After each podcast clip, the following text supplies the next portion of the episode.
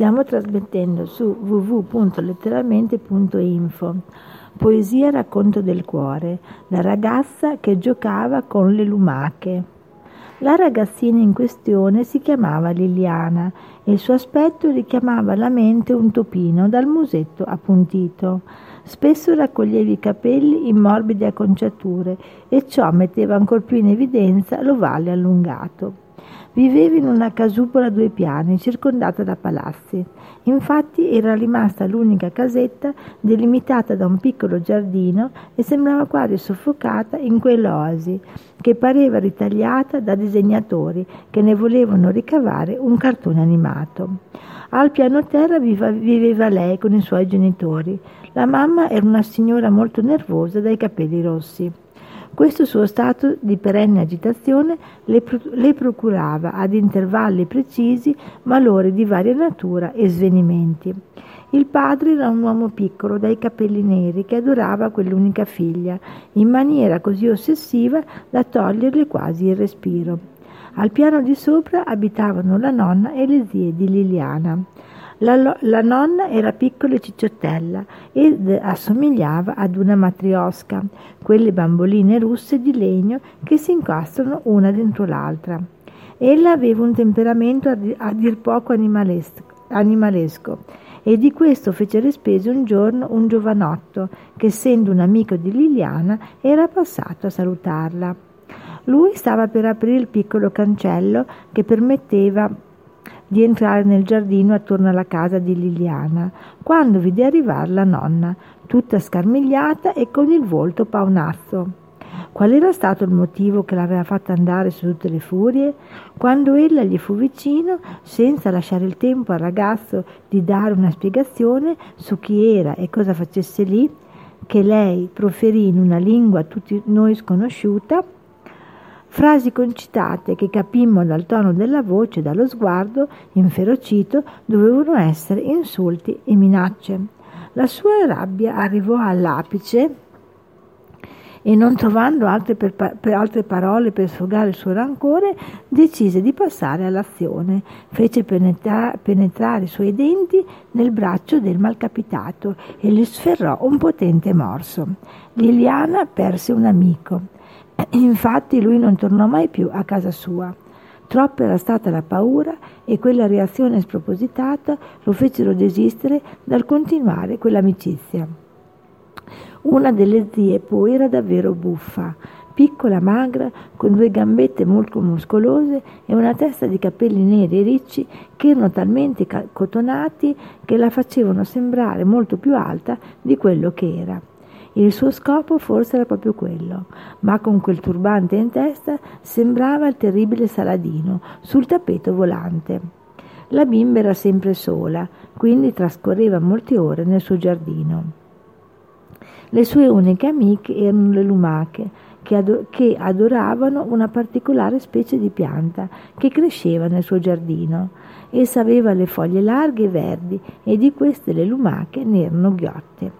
Un altro personaggio caratteristico che accompagnò l'infanzia di Liliana fu Ermelinda, una signora anziana dai capelli bianchi che vestiva sempre di nero e che compariva nei momenti meno opportuni per fare una ramanzina su misfatti inesistenti. Ella era perennemente arrabbiata, chiudeva e apriva in continuazione la porta di casa sua e quando non ci riusciva, perché la vista le si appannava, imprecava più non posso, lanciando maledizioni a tutti.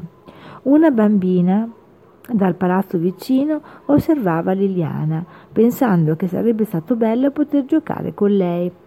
Ella non trovava il coraggio di avvicinarsi al suo cancello per scambiare qualche parola, finché un giorno, per un caso fortuito, le due bambine si incontrarono e Liliana la invitò a casa sua. La sua nuova compagna di giochi si chiamava Teresa. Teresa era affascinata da quel piccolo mondo, dove sembrava di vivere al di fuori della realtà. La mamma di Liliana, nonostante i suoi problemi, era una persona cordiale e accettò molto volentieri l'ospite, mentre il padre e le zie non vedevano di buon occhio la fanciulla. La loro amicizia, nonostante l'atteggiamento ostile di una mh, mm, parte della famiglia continuò per alcuni anni. Teresa non riusciva a stare lontana dalla casa di Liliana. Lì per lì era tutto magnifico. Le bambine erano diventate ragazzine e un'estate l'arrivo del cugino di Liliana sconvolse l'esistenza di Teresa.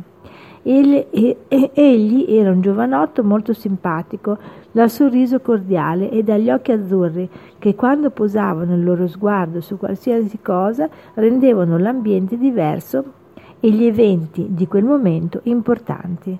Si chiamava Fabio, aveva una bella voce e suonava la chitarra, spandendo per lettere le sue melodie. Appena Ter- Teresa vedeva quel ragazzo, il cuore le batteva talmente forte che sembrava uscirle dal petto.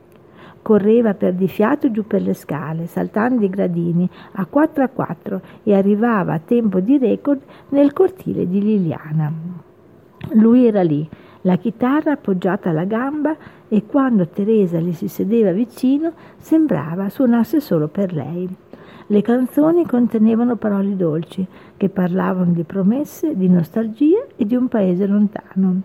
Promesse di un sentimento ricambiato, di nostalgia perché presto lui sarebbe dovuto ripartire per tornare nella sua città la nonna, che da sempre aveva osteggiato l'amicizia tra Teresa e Liliana, osteggiò anche quel delicato sentimento che avrebbe potuto unire la ragazzina e Fabio, avvertendola che il tempo di suo nipote era prezioso e anche, e anche nei momenti liberi doveva pensare solo a studiare.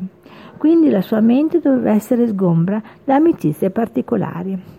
Nonostante tutto Teresa univocamente nutrì l'amicizia e quell'affetto singolare, donando a, a, tutte, a tutte e due generosità, dedizione e altruismo.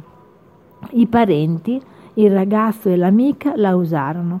Infatti nei periodi in cui la noia era mortale e non vi era nulla da fare, la chiamavano per giocare con i suoi sentimenti. Per tanto tempo Teresa questo non lo capì non voleva vedere la realtà, le finzioni di Fabio che si divertiva con lei come fa il gatto con, con il topo, l'ipocrisia e la crudezza delle parole di Liliana quando la scacciava perché altre persone più interessanti di lei la venivano a trovare. Tutto questo nella mente di Teresa era nascosto da un velo. Alla ragazzina sembrava di essere rimasta sola al mondo, aveva escluso tutti e tutti per vivere una vita parallela, aveva costruito un mondo fantastico dove le persone erano come lei le immaginava e le situazioni come lei le costruiva. All'improvviso, un pomeriggio, come colta da una folgorazione, si risvegliò all'improvviso. Vide quella casupola come una catapecchia, l'amica un topino capace solo di rubare lattuga per alimentare le sue lumache, i parenti menti perverse che ergevano barricate sempre più alte per favorire l'isolamento della nipote e Fabio, un sogno impossibile. Fu in, in istanti che si ribellò a tutto questo. Quando Liliana la chiamò dal cortile, lei rispose che non sarebbe mai più andata a giocare con lei e senza dare troppe spiegazioni rientrò in casa. Il suo orgoglio era stato ferito e nulla mai più sarebbe potuto tornare come prima.